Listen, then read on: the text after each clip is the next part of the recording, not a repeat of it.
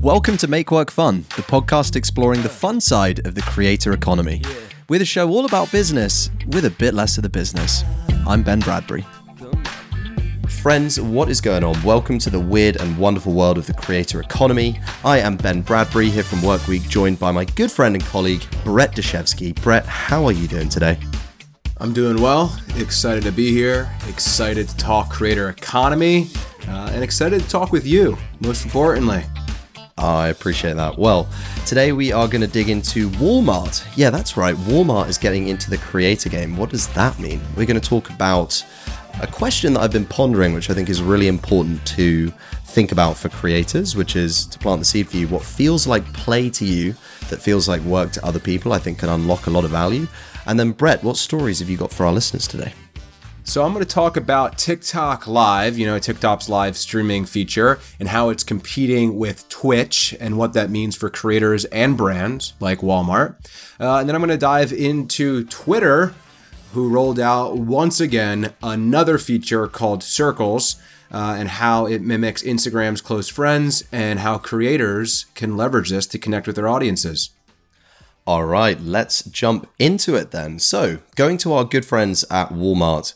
Walmart's just filed for trademarks for Walmart Creator and Walmart Creator Collective. Why have they done this? Well, it seems like, according to an article in the New York Post, they are trying to launch their own creator platforms.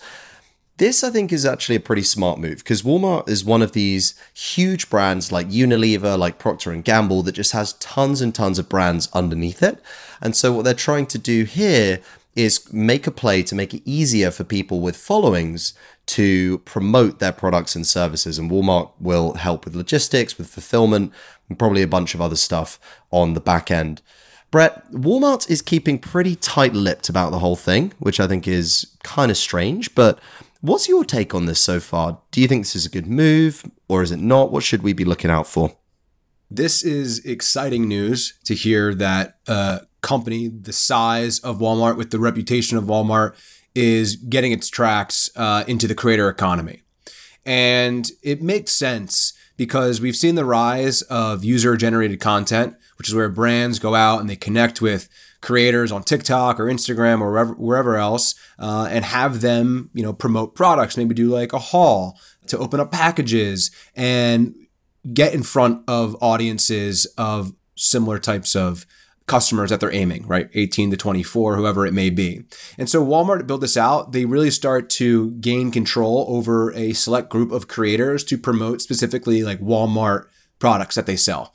And so I think it could be huge for their e-commerce business, which they've been investing a ton into. That's rivaling Amazon after the acquisition of jet.com. So this is a big play. And I'm curious to see if competitors like Target um, like Costco come in and start to build out their own creator collective. Like, can you imagine that? You're telling someone, where do you work? Oh, I, am a creator at Walmart. Yeah, this goes back to things that we. That's wild. Been, it's wild. We've been talking about these new titles that are emerging in because of the creator economy.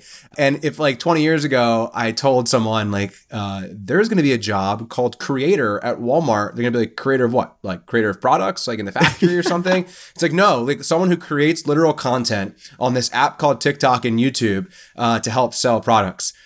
So, wow. so, again, this is exciting. I can't say it enough. It makes me smile to see these massive legacy corporations getting involved in the creator economy um, and really, you know, paving the path.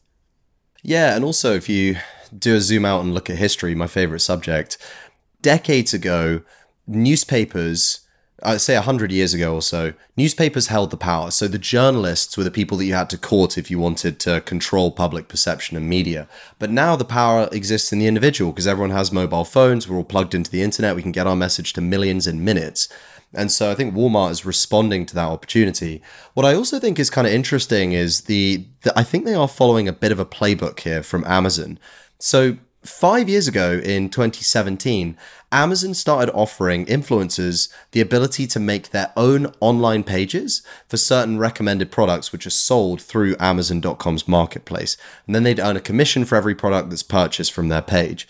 Why I think this is clever is these big legacy brands like Walmart, like Costco, they can offer a lot of the fulfillment already. So when it comes to actually shipping out the product or shipping samples to you, anything logistical really that requires a hardware lift, they've got you covered.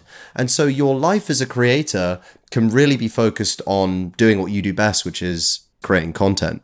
My big question though is, can they help with the digital activations as well? Because take Walmart, they're obviously amazing at getting groceries bought off shelves, but do they know how to run a social media campaign? Can they help you with scheduling your posts? Can they help you with making sure your copy focuses on the brand voice? Or are they going to be slowed down by bureaucratic corporate systems? I don't know, but I think it's a risk.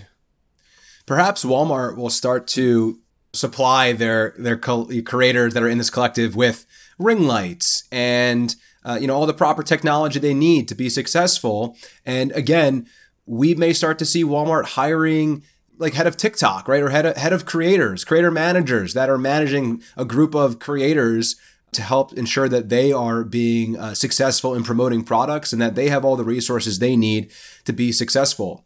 I love the bit about Amazon and how they started to build that like you can have your own site as a creator because I would be on TikTok and I would see someone post these new tools that they were using and then they're like you can buy it by clicking the link in my bio.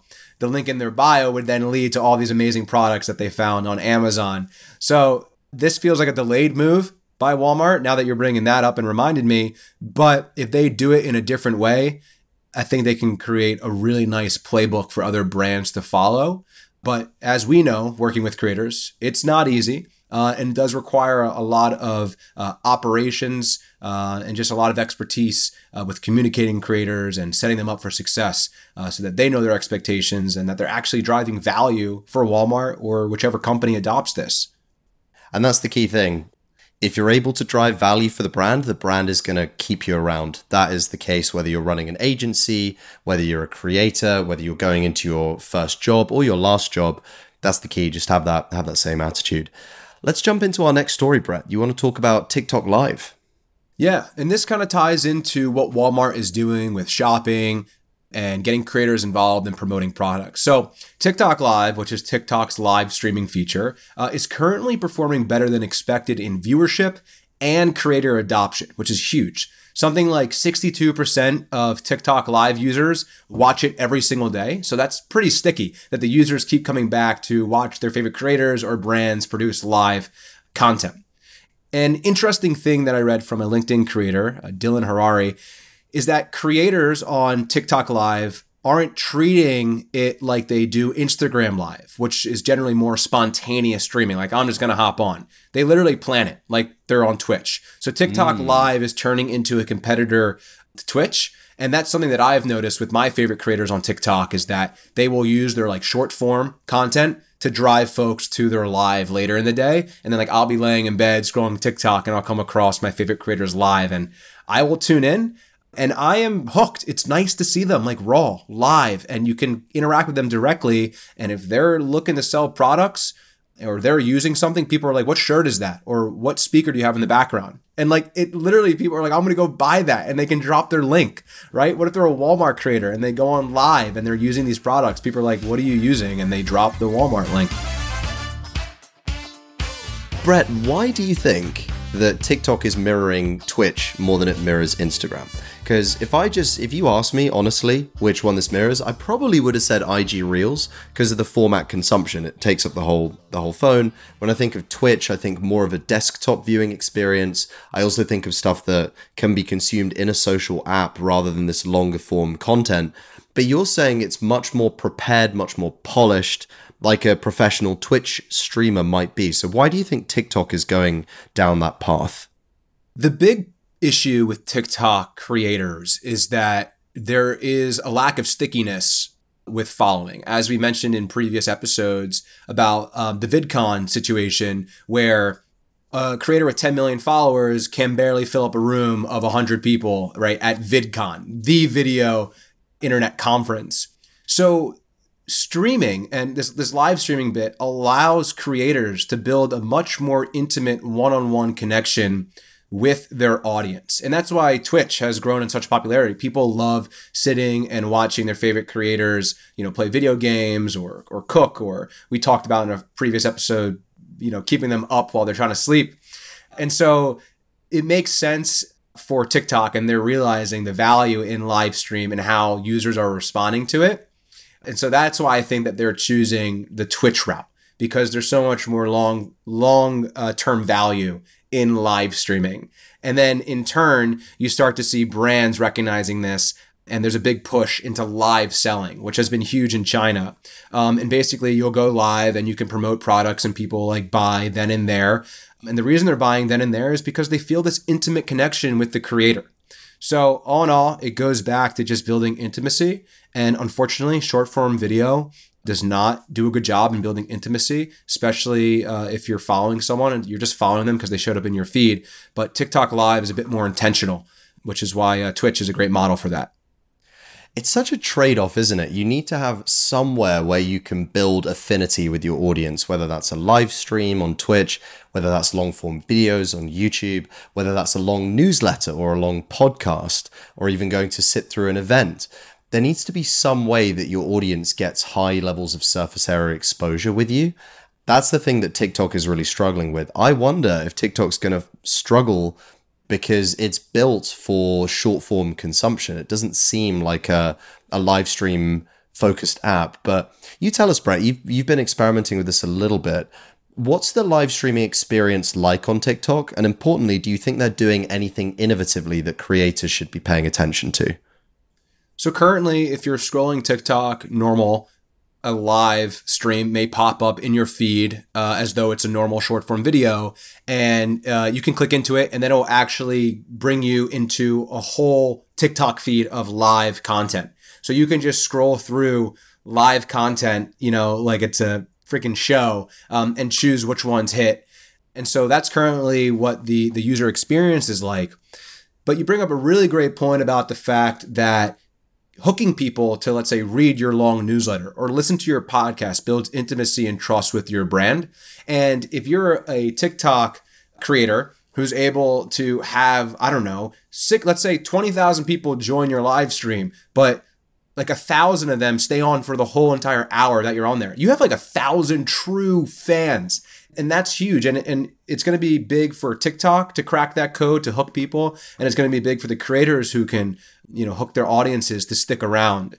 So i think what's innovative is just how they allow discoverability for uh, live stream videos by putting it in the same feed that all the other content is in and then you can actually click into it and it brings you to a whole nother like universe of live content. But agreed tiktok is built around like short hits so to get users on the app to actually sit and watch for a long time is tricky, but I'm really optimistic and confident they're going to be able to do that successfully. Ooh, you heard it here first, people. Well, in six months' time, Brett, I'm coming for you if you got that wrong. We're going to play that soundbite in the podcast. Oh, please do. C- call us out for all our hot takes. yeah, I, I think they're going to struggle. I think they're going to have some challenges because it's it's a platform that's built for short form. But we shall see. All right, so we're experimenting with a new segment today, everyone, called Food for Thought. And this is a quick one, and it's giving you a question for you to ponder as a creator, as someone who works in the creator economy to help push your thinking. And that question is what feels like play to you that feels like work to others? This year is the first year I feel like I can fully answer that question with my work. I'm working harder than I've ever worked at Workweek. I make no surprises about that. I'm also having more fun with my work than I ever have before.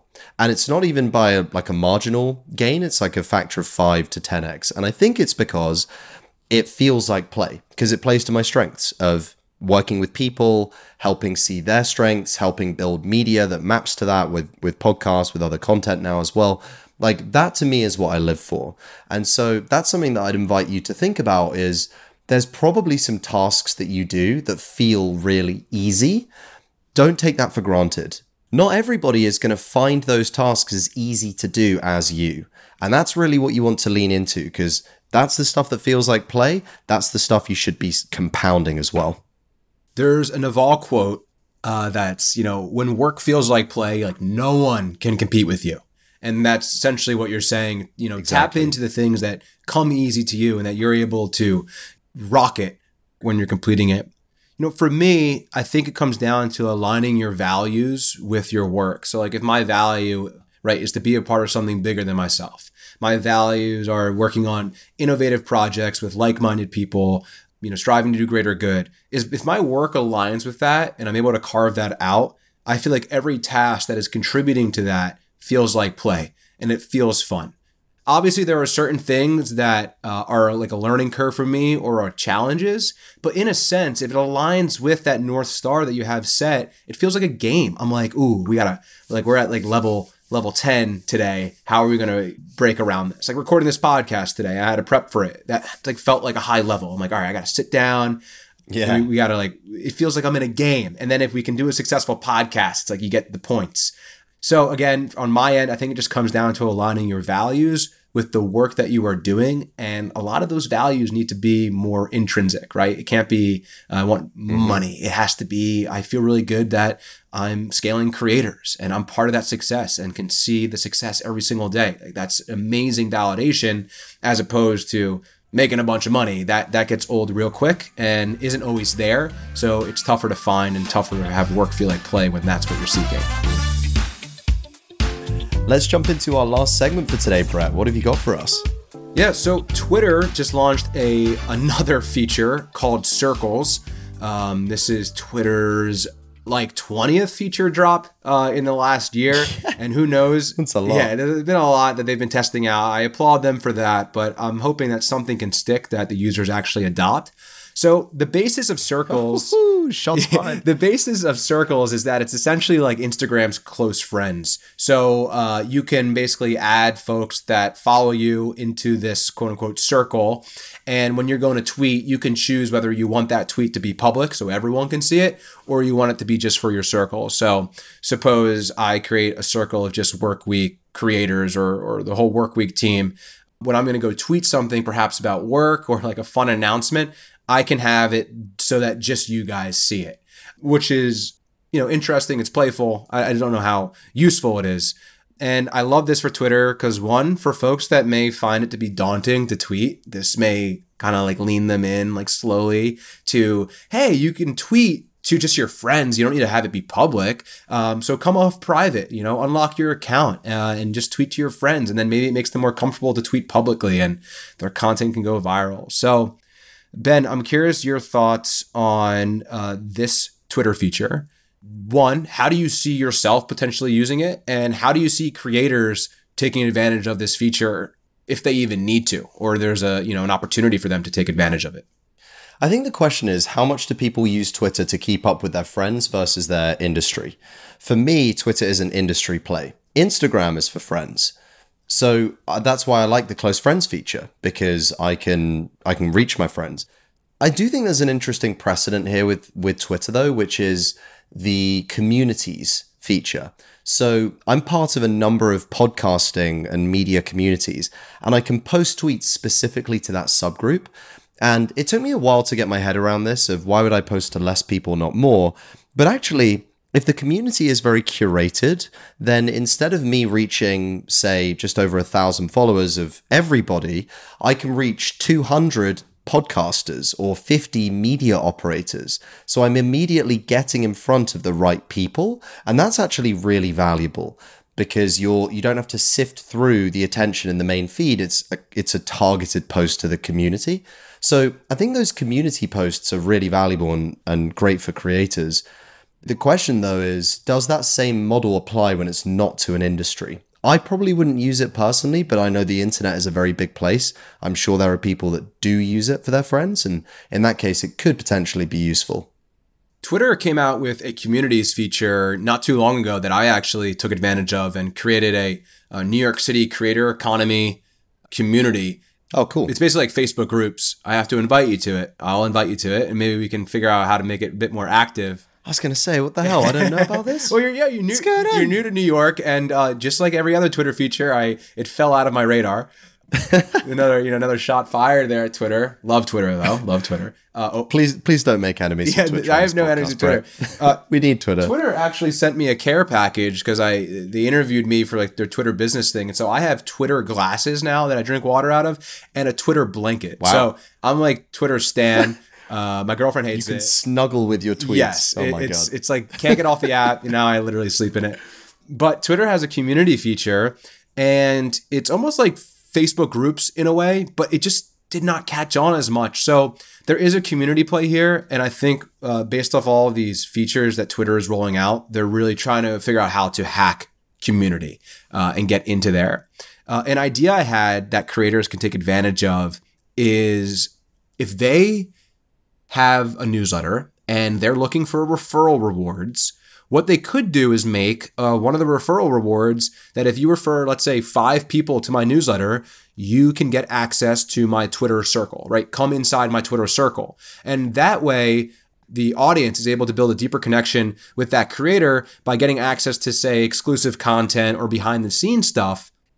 And the audience can get access to exclusive content and behind the scenes stuff and then this way, the creator begins to actually understand who on Twitter is like a top fan of theirs, right? Who is referring their newsletters to others, and then who is also on Twitter and interacting with them the most. So it's kind of like semi building community, semi giving you a better understanding of who your top fans are, if there's that way. And I know that there's super followers feature on Twitter, but I don't know how that's been performing. So excited to see, you know, how it works. If we don't see it um, in the next two months, we know that it faded out and it wasn't a success. But again, applaud Twitter for what they're trying out. And uh, I want to be optimistic that this works in some sense and that creators can hack it, uh, you know, to be beneficial to them.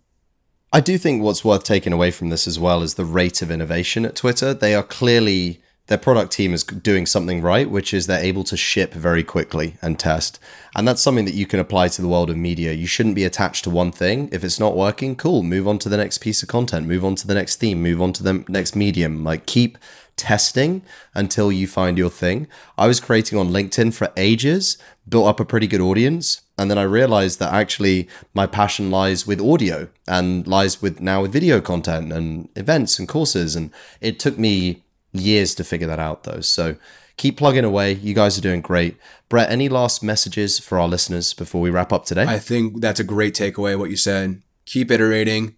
Tap into your inner Twitter, try things out, find what, you know, what works and what doesn't, where your interests lie.